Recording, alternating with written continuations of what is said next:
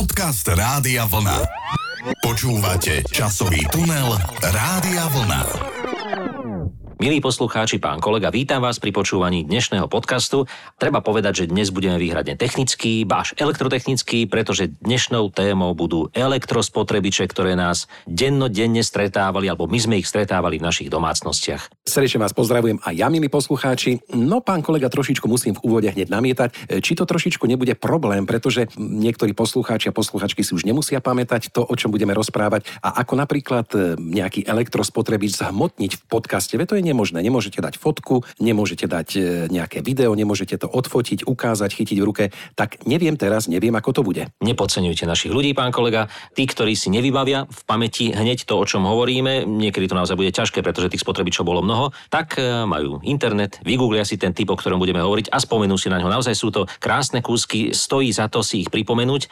Neobsiahneme všetko, čo nás e, stretávalo v rámci domácnosti a týkalo sa elektrospotrebičov, pretože naozaj toho bolo veľa, ale aspoň tie také najkultovejšie najzaujímavejšie veci, na ktoré si spomíname my z našej mladosti, tie dnes spomenieme, pán kolega. A kde začneme? No, hádajte asi tak No približne. tak začneme niekedy ráno, keď Presne sa človek zobudí, začína sa ten deň a ktorý spotrebič mu tak hneď prvý padne do oka? No tak e, pokiaľ otvorí oči, no tak e, ich otvorí možno niekde v kúpeľni, keď si ich umie tou teplou vodou. A tam by som začal takou vecičkou, ktorá teda bola v mnohých domácnostiach bežná, ale predchádzalo tomu najprv to, že bolo treba zohriať vodu. Tí, čo nemali možnosti nejakej vlastnej kotolne alebo ústredného kúrenia, prípadne nejakého kotla na tuhé palivo, tak používali elektrické ohrievače vody. A tu e, prichádza na rad firma Tatramat, ktorá už dávnejšie vyrábala najprv také tie kovové veľké neforemné kotle, ktoré ohrievali vodu v kúpeľni. Až v roku 1977 Tatramat povolal dizajnéra Jozefa Pokorného, ktorý v tom čase pracoval vo výskumnom ústave strojárskeho spotrebného tovaru v Piešťanoch a ten navrhol ten moderný Tatramat 944. Počúvajte dobre, 944 googlite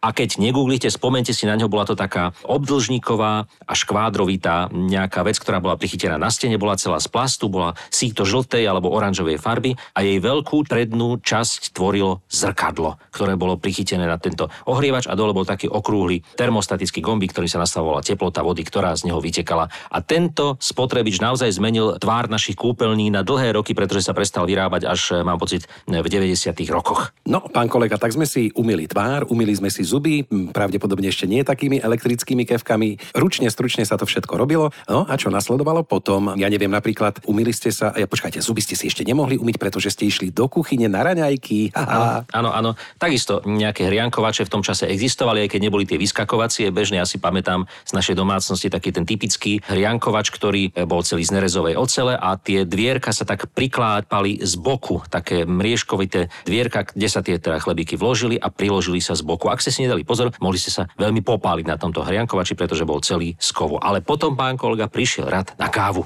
No tak to labužníci raného vstávania, m, tak káva nesmie chýbať. No a teraz si povedzme teda, aká káva sa dala pripraviť. Ja si pamätám osobne a určite aj všetci poslucháči, že boli len dve možnosti. Buď bola tá zalievaná, ten turek, alebo potom nejaká instantná, ale čo vlastne káva ani nebola. Tak neviem teraz. No tak e, áno, tých možností varenia už samotnej prípravy kávy nebolo mnoho, pretože kávovary neexistovali, tie prekvapkávané prišli až neskôr. No dalo sa napríklad variť v elektrickom kočogu, keď hovoríme o elektrospotrebičoch, bolo to taký ten maďarský vynález na varenie kávy, kde v spodnej časti bola nádoba s vodou, ktorá vlastným tlakom pri varení sa vody pretláčala vodu cez e, filter, v ktorom bola umiestnená pomletá káva a vo vrchnej časti sa zhromaždila už uvarená kávička. E, To sa samozrejme častejšie robilo na plyne, toto zariadenie, toto kočogo, ale existovali aj elektrické. No ale pozor, tú kávu, ak ste si ju nepomýlili v obchode, v tých takých pripravených e, strojoch na mletie kávy, ktoré boli v každých potravinách a vydávali taký charakteristický zvuk, kde ste si zo spodu prichytili takým klepkacím zariadením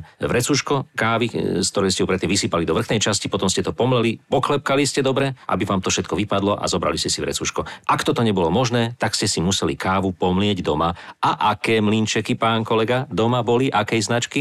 No tak značky pravdepodobne ETA. Presne tak. No a tu si spomenieme na také dva základné modely. Eta Moka. To bol mlinček, ktorý, a teraz čestne priznávam, že držím v ruke a neklamem, držím v ruke e, šálku s kávou, e, ktorú som si namlel na tomto mlinčeku, pretože ja som si ho nedávno kúpil a používam ho veľmi úspešne dodnes, hoci v kombinácii s moderným kávovarom. Eta Moka, ktorý bol e, navrhnutý známym dizajnerom Stanislavom Lachmanom a tohto človeka ešte dnes budeme niekoľkokrát spomínať, pretože tento mlinček naozaj sprevádzal mnohé domácnosti. Bol to taký typický dizajnový tvar, hranatý, spredu s takou odnímateľnou plastovou nádobkou, typ 06501. Googlite opäť. A určite ho nájdete. A určite ste ho mnohí mali vo vašich domácnostiach. Z vrchu bolo také plastové sklíčko, ktoré sa odňalo, tam sa nasypala káva a tá pekne sa pomlela až do spodu. Naozaj dizajnový futuristický kúsok. Potom prišli tie modernejšie, také už oválnejšie a rôznofarebné, ale toto bol taký základný spotrebič, ktorý nesmel chýbať v žiadnej socialistickej domácnosti. No, tak e, myslím si, že taký ranný nástrel máme úspešne za sebou, pán kolega, ale aby sme veľa nerozprávali, pretože tých technických informácií bude ešte oveľa, oveľa viac. Šupneme tam nejakú pesničku poriadku, e, som pripravený na toto, pretože s raňajkami súvisí teda to ranné vstávanie, ktoré predtým najprv je potrebné vykonať formou nejakého typu budenia. Napríklad e, rádio môže byť dobrým e, spôsobom, ako zobudiť človeka. Môže to byť príjemné alebo nepríjemné. V každom prípade Richard Miller tento zážitok prežíval tak silno, až o tom napísal pieseň Zobúdza ma rádio alebo telefón. Zobúdza ma rádio.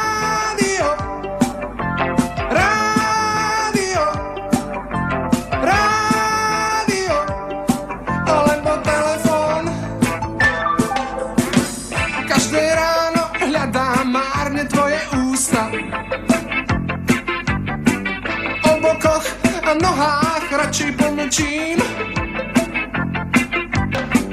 Nasadím okuliare, vidím postel pustá.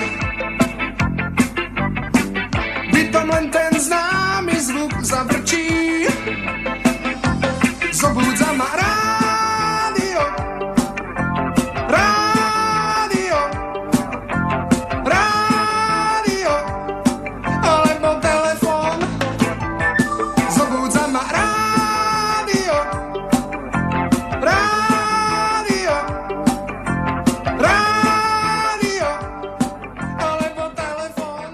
Pán kolega, zobudili sme sa, naranejkovali sme sa, umili sme sa, išli sme do práce, tam sme strávili nejaké predpoludne a potom sme sa chystali na obed. A niektorí možno sa na obed vrátili domov, aby si ho pripravili. To síce nebolo možné, ale predstavme si to tak nejak e, v našej vízii. A teraz bolo dôležité, ako ten obed pripraviť, na čom ho pripraviť a aké elektrospotrebiče pritom využívať. Áno, tak e, samozrejme potraviny sme mali uložené v tých chladničkách a mrazničkách.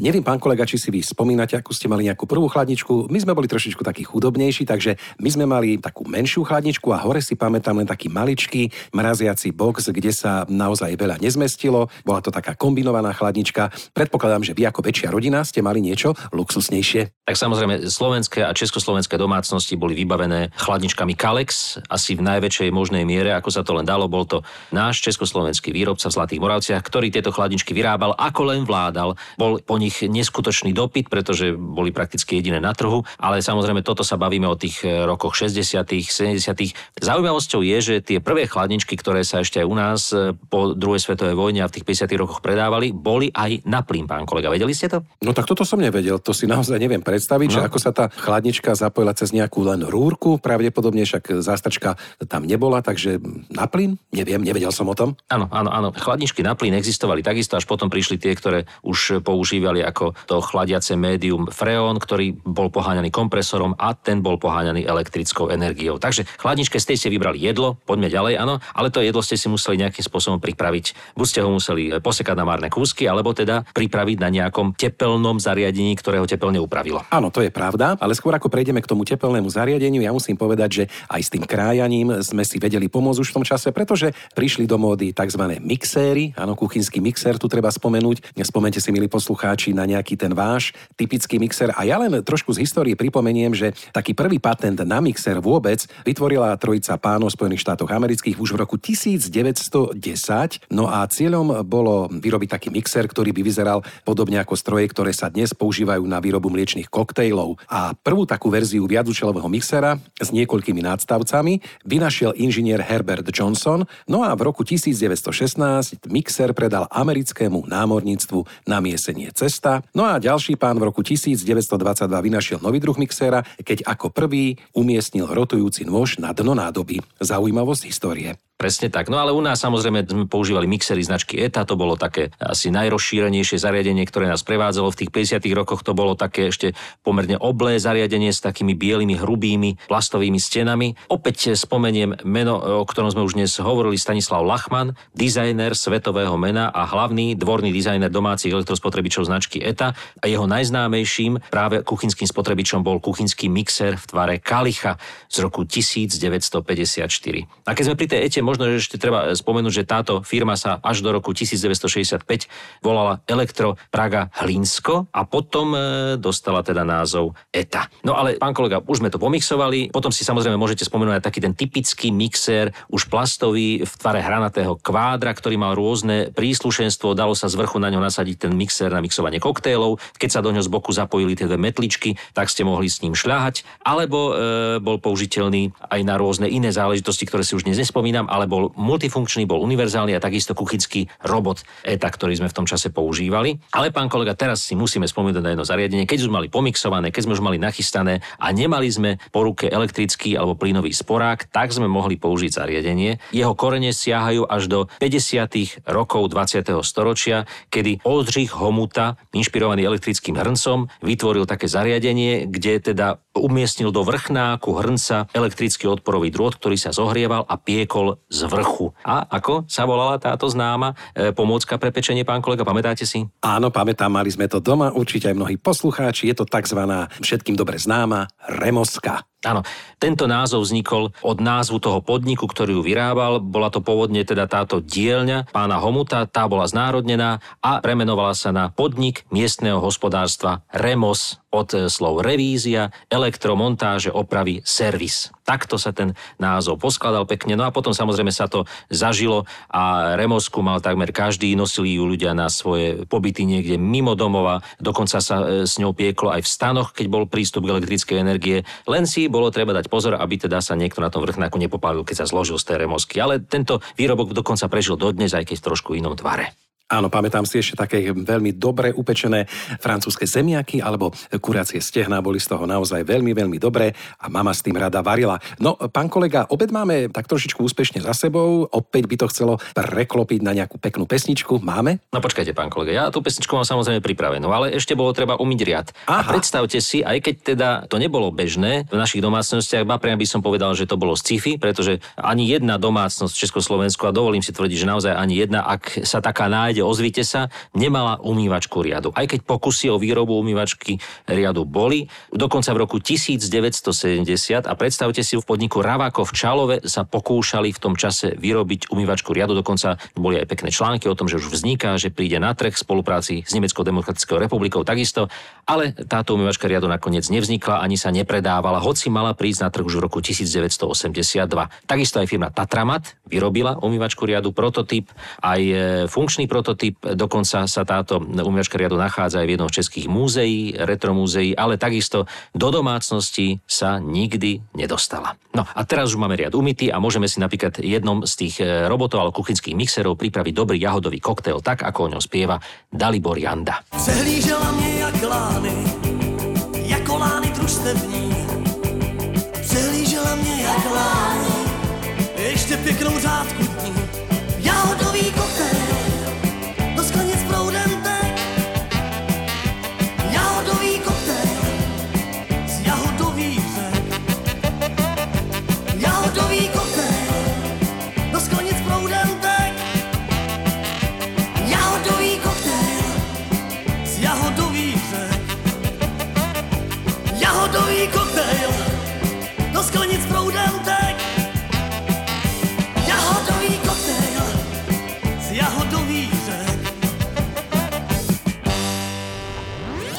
časový tunel Rádia Vlna. Pán kolega, poďme sa trošku pomenovať nášmu telu. A opäť to myslím obrazne prostredníctvom elektrospotrebičov, ktoré nám umožňovali to naše telo skrášliť, prípadne ho udržiavať, dostať ho do takého tvaru alebo podoby, v akého chceme mať. Áno, tak e, možno každá dáma, každá poslucháčka tohto podcastu má doma sušič na vlasy, tým by som možno začal. A predstavte si, že taký elektrický fén vynašli v Nemecku už v roku 1920.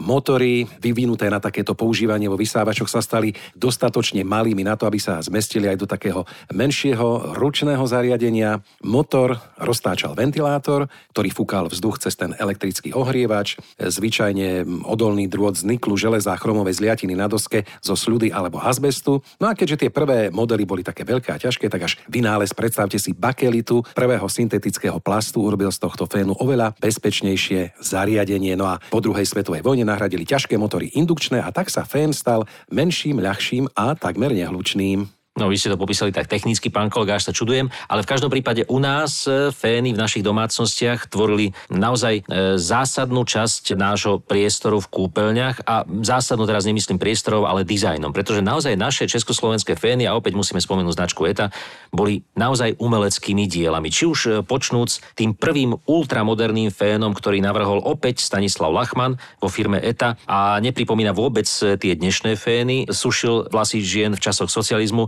mal vlastný stojan, nasaditeľnú rúčku. Ak si chcete predstaviť, ako vyzeral, tak dajte opäť do vyhľadávača heslo typ 301 Diola ETA teda. No a uvidíte, že naozaj tento fén nebol e, až tak rozšírený, bol futuristický, naozaj vyzeral ako z nejakého vedecko-fantastického filmu. Tým rozšírenejším sa stal neskorší model, ktorý opäť navrhol pán e, Lachman a bol to taký ten typický fén v tvare e, svetelnej pištole až laserovej pištole, keď si ho tak vieme predstaviť. Mal rúčku, mal takú podlhovastú valcovitú časť, ktorá išla dopredu a vyrábal sa v rôznych farbách od tej svetlosivej slonovej kosti až po oranžovú a bol asi najrozšírenejším fénom s takými dvomi prepínačmi na boku, ktorý dodnes v našich domácnostiach nájdete a funkčné.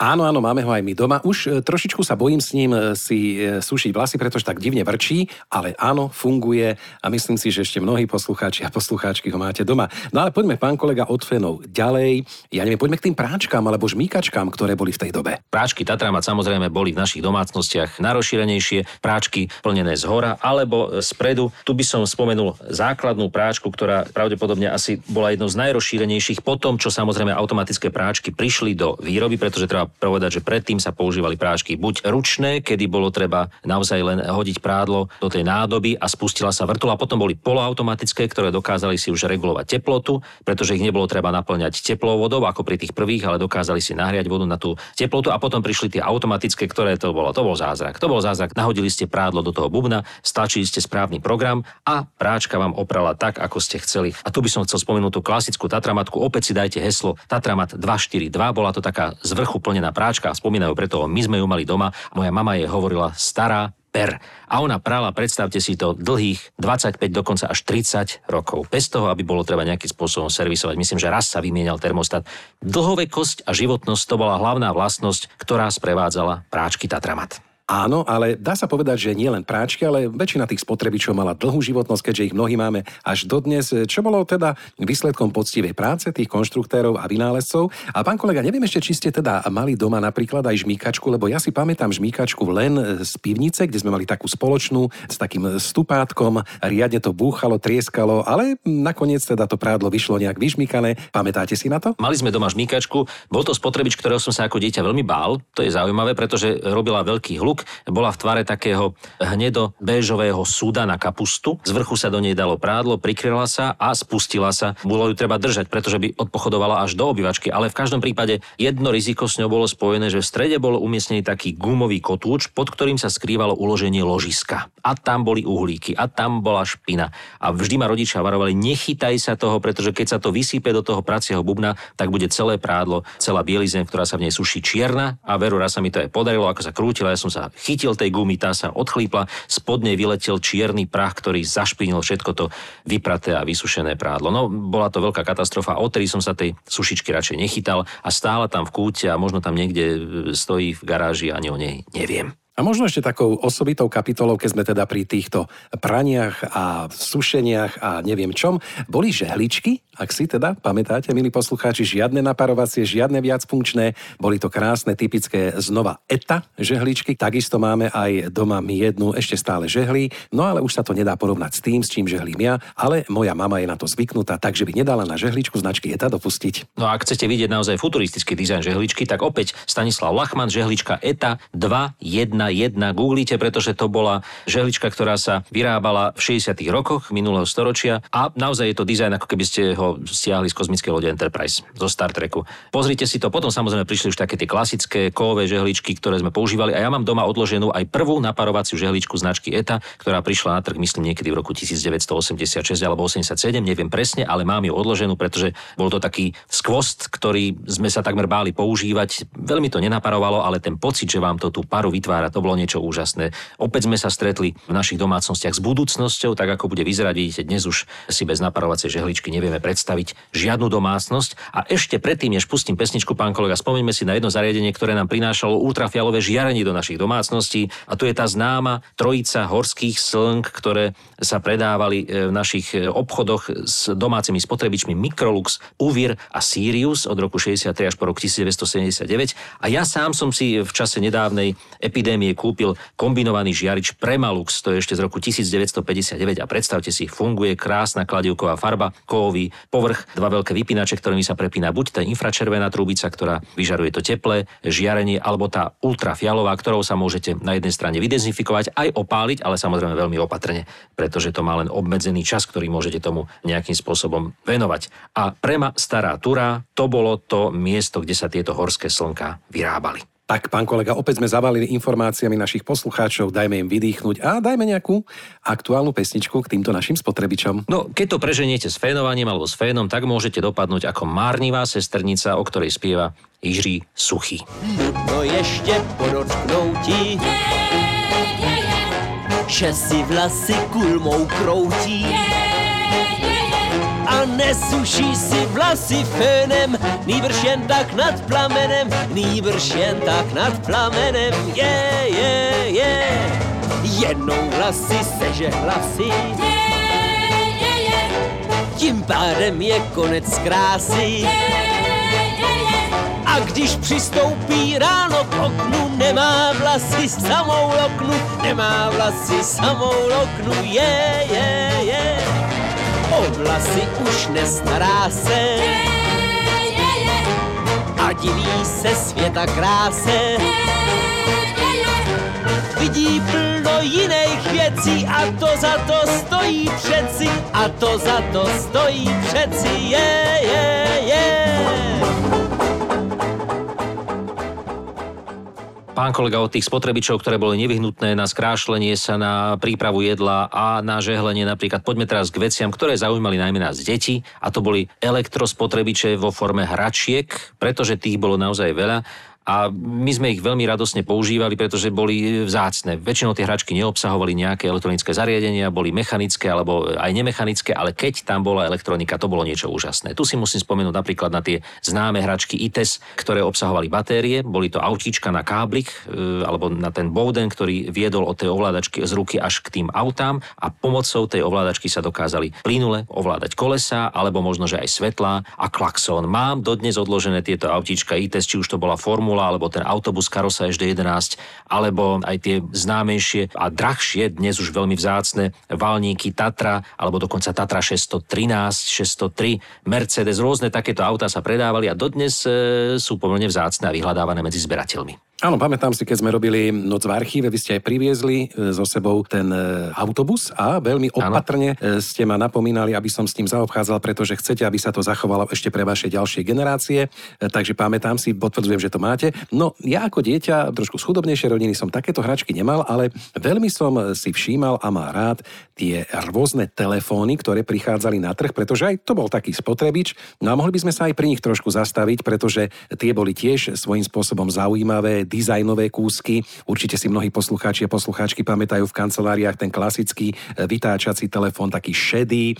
A ešte počujem teraz ten zvuk toho vytáčajúceho čísla. Áno, všetko to malo také krásne zafarbenie. E, spomínate si na to, pán kolega? Potom tak samozrejme. samozrejme tlačítkové ešte, ale k tomu sa dostaneme. No tie dizajny telefónov takisto boli prepracované, či už stropkové alebo v českej Tesle sa vyrábali rôzne typy telefónov a od tých klasických oblých z rokov 50. ešte pôvodne bakelitových sa prechádzalo k tým hranatejším, sivočiernym, ktoré sa dokonca dali uchytiť na stenu, či už horizontálne alebo aj vertikálnej podobe pri tých vzácnejších modeloch, kde slúchadlo držalo zavesené na tých čiernych packách. Už to boli také vytáčacie telefóny, až sa prešlo k tým oblejším, zaobleným, až, až by som bola takým diskovitým telefónom červených, oranžových a iných farbách farbách, ktoré neskôr nahradili tlačidlové telefóny. Opäť si dajte do vyhľadávača Tesla stropkov telefóny a vyhodí vám to množstvo zaujímavých dizajnov, ktoré tieto telefóny mali. A samozrejme tu sa e, radia aj telefóny, ktoré boli na stenách zavesené pri vchodových dverách a opäť to boli tie pôvodné bakelitové z 50. rokov až po tie najmodernejšie tlačidlové v rokoch 90. Ale keď sme pri telefónoch, spomeniem si opäť na hračky, pretože my sme mali doma aj e,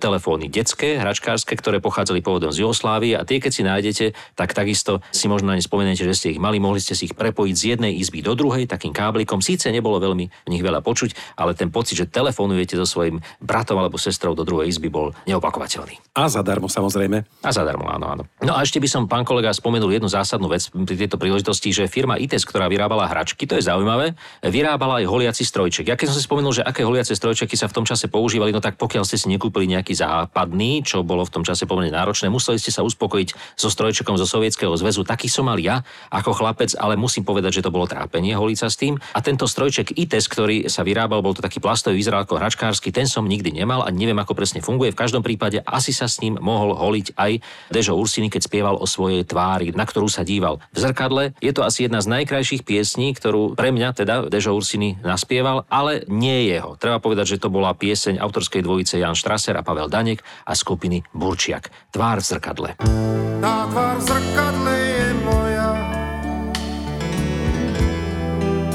Nič na tom nezmení Tá tvár v zrkadle je moja A stárne každým holením Či sa mi hodí k duši nik sa ma nespýtal. Má ústa, nos, oči, uši. Ber chlapče, tak som ju vzal.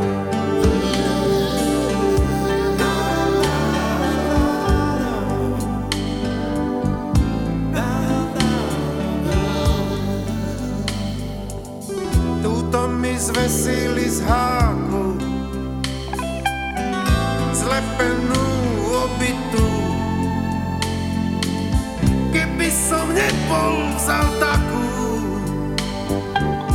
nemám dnes ani tu.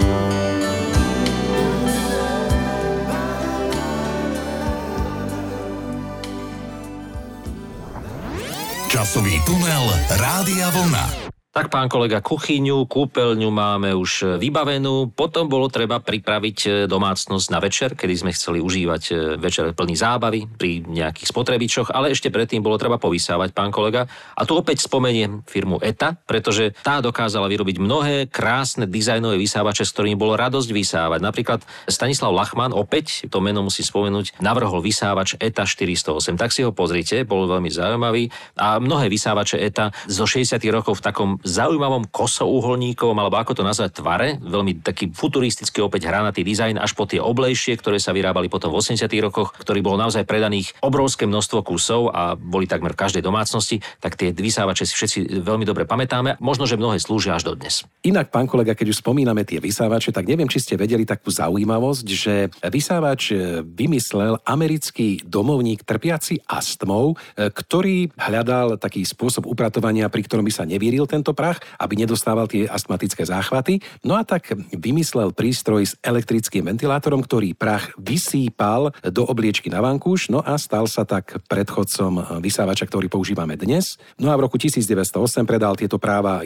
istej firme Hoover, ktorá vyrábala kožu a sedla, no chcela oživiť svoju činnosť, no a tá z prístroja na vysávanie urobila už masovo vyrábaný produkt, takže to je trošku tiež taký pohľad na vysávač z tej ďalekej histórie. Áno, a keďže vysávače značky Lux boli rozšírené vo svete v tom čase, tak sa od toho e, odvinul aj ten e, výraz luxovať, ako vysávať. To je také zaujímavé, že niektoré veci takto zľudovejú. No ale pán kolega, máme povysávané a treba si užiť trošku zábavy a v tom prichádzajú na naše spotrebiče, ktoré nám ponúkajú hudobný, alebo teda sluchový zážitok, magnetofóny, gramofóny, rôzne zariadenia zvukového e, showbiznisu, alebo ako by som to mohol nazvať v našej domácnosti.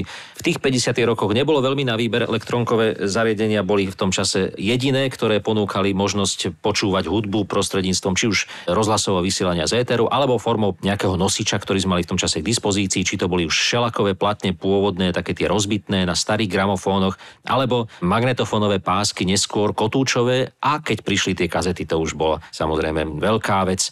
O CD-škách aj nehovorím v tých 80 rokoch, ale to už je taká pomerne blízka minulosť. Vráťme sa k tým pôvodným, pán kolega, vy sám máte doma jeden spotrebič, ktorý som od vás niekoľkokrát sa snažil vymámiť, ale vy si ho držíte ako naozaj vzácny poklad a to je magnetofón kotúčový Tesla B3. Áno, áno, zdedil som ho od jedného dobrého človeka, takže ho opatrujem ako oko v hlave, pretože mám na ňom zaznamenané aj e, také materiály z roku 1968, ktoré si tento pán nahrával, takže je to naozaj veľká vzácnosť. Dodnes dúfam, že funguje, však keď prídete, tak sa na ňo pozrete, opravíte, čo treba a bude fungovať ďalej. Ale áno, keď ste spomínali tieto magnetofóny a rádia, tak bolo ich naozaj neureko. Možno teraz nemá zmysel menovať všetky, ale ja sa zastavím ešte pri tých Volkmenoch, ktoré sme si, ak si spomínate, kúpili prvýkrát v Nemecku sme si zarobili na ne hraním na gitare a harmonike, keď sme boli na takom dlhšom zájazde, tak si pamätám, že to stálo vtedy 40 mariek, boli sme veľmi hrdí, že to máme. No, nesmela sa nám tam zaseknúť e, páska, nesmela sa nejak namotať na tie kotúčiky, ale bol to veľký zážitok chodiť s tým, mať to na nohaviciach, takže mali sme aj takýto zážitok. No a už samozrejme tie diskmeny, tak to bola iná kapitola, ako ste povedali. Volkmeny to už bola hudba budúcnosti pre nás v tom čase. Hoci málo kto si pamätá, že aj Tesla mala svoj Volkman, ktorý bol tak drahý, že si ho takmer nikto nekúpil kúpil, dnes je pomerne vzácným zberateľským artiklom. Bol to Walkman Tesla KM340, ak sa nemýlim. Bol to taký pomerne veľký, masívny Walkman, ale bol funkčný, treba povedať, aj keď tie slúchadla sa veľmi rýchlo rozpadli, ktoré boli k nemu. Ja by som sa ešte vrátil, pán kolega, do tých rokov 50., pretože mňa fascinuje jedno zariadenie, ktoré som si ja sám opäť zaobstaral a mám ho dnes na chalupe. Je to obrovská hudobná skriňa, ktorú museli niesť dvaja chlapí z masívneho dreva. Hudobná skriňa Viola Tesla z roku 1958 a tá je zaujímavá tým, že okrem e, rádia elektrónkového, ktoré malo VKV na tú dobu, čiže FM, ako by sme to dnes povedali, hoci vo východnej norme, čo už bolo veľká vzácnosť v tom čase, tak malo umiestnený v sebe aj práve kotúčový magnetofón a gramofón, ktorý mal inštalovaný menič na platne. Mohli ste si tam naukladať na seba až 10 platní a plne automaticky po stlačení jedného tlačidla gramofón identifikoval, aká veľkosť platne sa na ňom nachádza. Podľa toho si priradil tú prenosku, kde sa má teda sama mechanicky pohnúť, nastaviť na začiatok platne a keď skončil na záver, tak sa prenoska odsunula, spadla ďalšia platňa a opäť sa toto prenoskové rameno prisunulo a hralo, až kým neskončila až tá posledná platňa. Bolo to naozaj úžasné zariadenie, dodnes funguje a počúvam takto staré platne, opäť, ktorý by ste si chceli pozrieť, ako to funguje, dajte si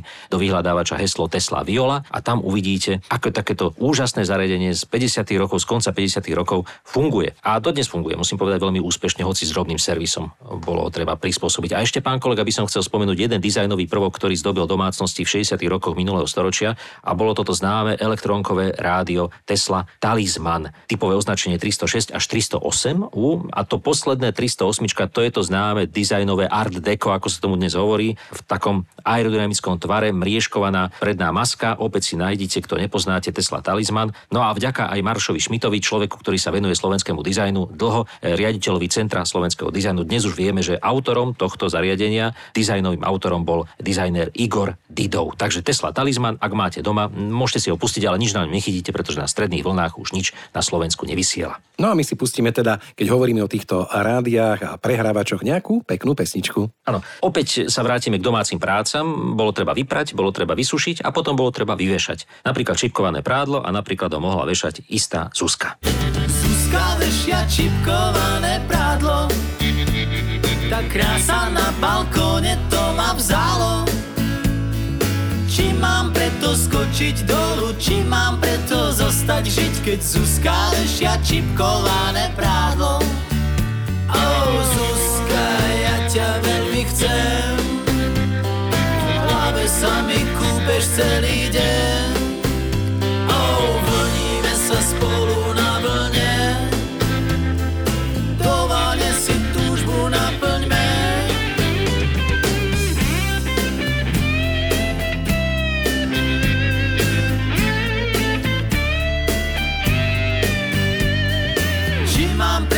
Skočiť dolu, či mám preto zostať žiť, keď Zuzka vešia čipkované prádlo.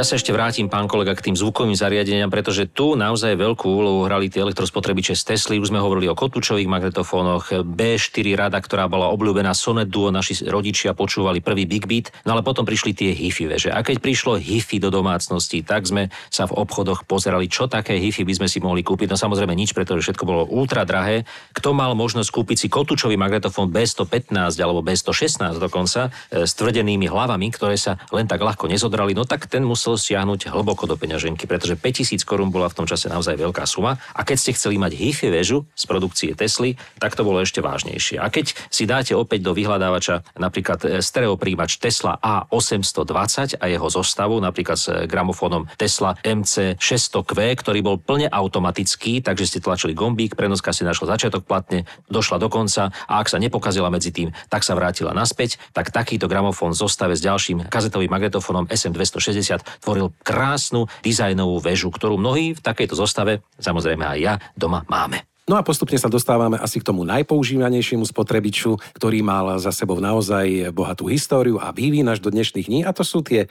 naše obľúbené televízne príjimače alebo potom e, počítače. Takže poďme ešte v krátkosti načrtnúť aj tento vývoj, pán kolega. Spomínate si, aký ste mali vy, taký svoj prvý televízor, ktorý ste už tak vnímali ako dieťa? Ale samozrejme bol to Tesla Oliver, ktorý som vnímal ešte ako škôlkár, pretože som na ňom pozeral prvé rozprávky, bol čierno logicky, elektrónkový, mal takú zaujímavú vec, ktorú ani dnešné televízory nemajú. Mal dokonca umiestnený fotosenzor v prednej časti, fotoodpor, ktorý reguloval jas obrazovky podľa intenzity okolitého osvetlenia. Čiže keď bolo e, veľké svetlo, tak pridával jas a keď bolo tma, tak jas uberal. Takýto automatický prvok mal tento televízor. Asi sa to neosvedčilo, pretože v ďalších výrobkoch oravských e, televízoroch sa už takýto automatický prvok nevyskytoval. No ale samozrejme prišli modernejšie príjimače, prišli tranzistorové príjimače, prišli farebné príjimače, až e, potom tie, ktoré obsahovali diaľkové ovládanie a to už bola ale Tesla naozaj na vysokej úrovni v tom čase, aj keď televízory boli obrovské s tými obrovskými obrazovkami.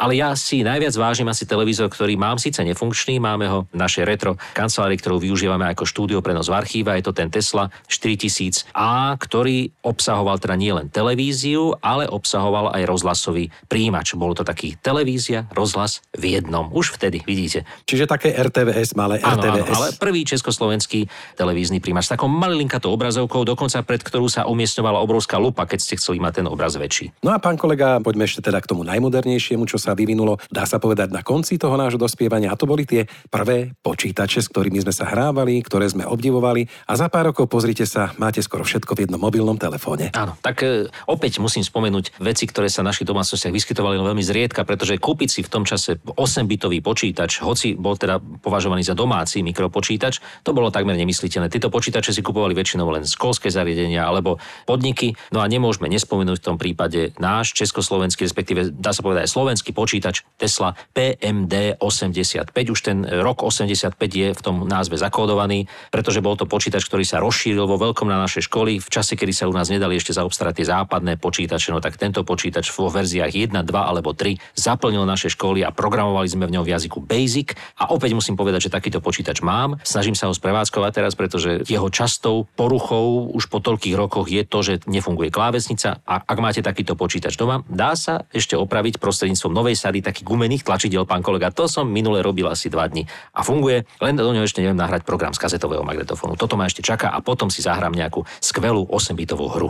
No, Pán kolega, milí poslucháči, naozaj tých informácií technických bolo dneska neurekom. Už eh, by sme asi nemali pokračovať, pretože by to mohlo spôsobiť nejaký problém v hlavách poslucháčov. Možno ste niektorí ani nedopočúvali do tejto časti nášho podcastu, ale nevadí. V každom prípade sme radi, že sme si mohli zaspomínať na tieto technické vymoženosti našej doby. No a ak ste sa našli v tom spomínaní aj vy, prípadne s vašim nejakým domácim spotrebičom, tak eh, ho s láskou opatrujte, pretože možno raz po rokoch bude mať takú hodnotu, že ho jednoducho predáte a budete mať na nejakú možno aj luxusnú dovolenku v zahraničí. No tu by som, pán kolega, vám skočil do rečí, lebo potvrdzujem vaše slova. Minule niekto ponúkal, alebo teraz háňal na internete lampu z elektrosvitu Nové zámky, ktorá kedysi bola prvkom zdobiaci každú detskú izbu. Bola to taká tá typická čierna ková okrúhla lampa s okrúhlym tienidlom na takom stojane z dlhej nerezovej alebo teda pochromovanej rúrky, už si nepamätám. Klbovitý systém, ktorý sa často kazil na takom čiernom podstavci. Určite si tú lampu mnohí vybavujete. Bola pomerne rozšírenou a dnes je vzácna, pretože to je presne jeden z tých spotrebičov, ktorý nikto neodkladal, každý ho vyhodil, keď sa pokazil a dnes vidíte je vyhľadávaným prvkom napríklad pre nakrúcanie dobových filmov. Minule to niekto zháňal a dokonca na inzerát sa ponúka za zaujímavé peniaze. Takže takýto retro prvok, ak máte doma, odložte si ho, zachovajte, prípadne ho dajte opraviť, využívajte ho a bude zdobiť vašu domácnosť možno ešte dlhé, dlhé, dlhé roky. No. Pán kolega, ale teraz sa už rozlúčme takou naozaj futuristickou piesňou, ktorá evokuje tú dobu tých počítačov, ktoré prišli a zmenili naše domácnosti. Dnes už spotrebiče sú smart, sú naprogramované, pripojené na internet, dokážu vám sami vyriešiť, čo budú robiť. A takto nejak to videla aj Marika Gombitová v piesni Muž nula. Bola futuristická, bola moderná a bola nepochopená možno na svoju dobu. Tak si ju pustíme na záver a my sa chceme s vami rozlúčiť s potrebičom zdar. Majte sa pekne a do počutia. Do počutia.